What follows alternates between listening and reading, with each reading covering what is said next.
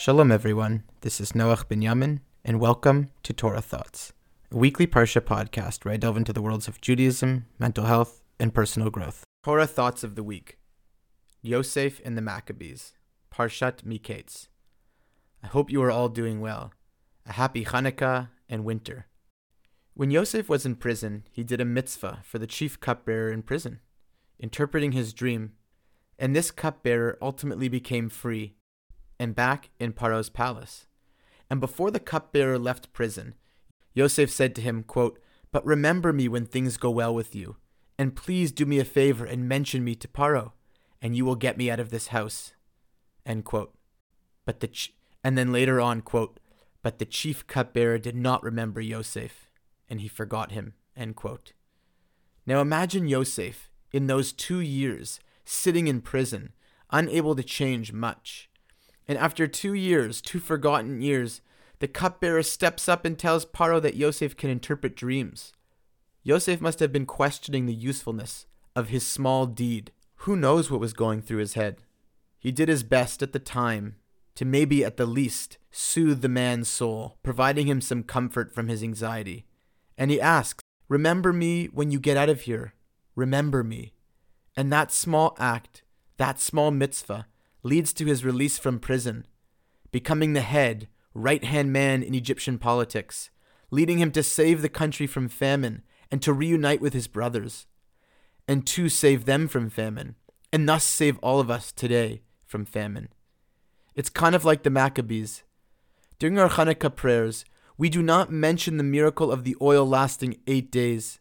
We mention the miracle of the Maccabees, a very tiny group overcoming a large opponent, a very small group doing their thing, taking small actions to defy the tyranny placed upon them. And those small actions created the victory. And those souls living then, little did they know that their light is lit by the light we light for Hanukkah.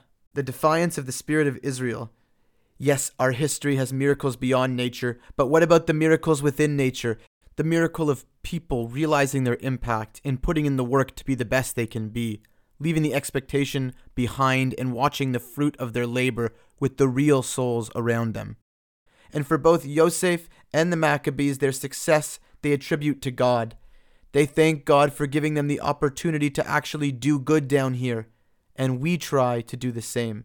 With love and revealed goodness, may Hashem bless us to tap into the spirit of Hanukkah in looking at the candles to see our light, our neshama, and to extend it outwards in mitzvahs in the tiniest of ways and to appreciate the good that it does.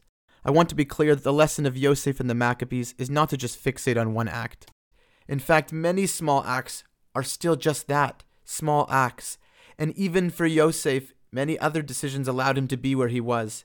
And if God forbid we do a bad act, we shouldn't feel the weight of the world, the fixation on that one small mistake. Rather, the lesson is that we must strive to do our best, to embody our values in the here and now, in small actions in and of themselves.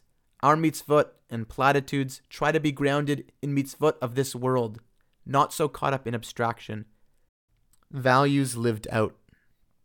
Where light is found in our little homes. Shabbat Shalom, Zos Chanukah Sameach, a happy eighth day of Hanukkah. Love, Noach Binyamin.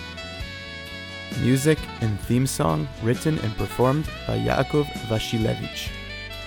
Produced by Eitan Katz. To hear the full song, please click on the link in the description.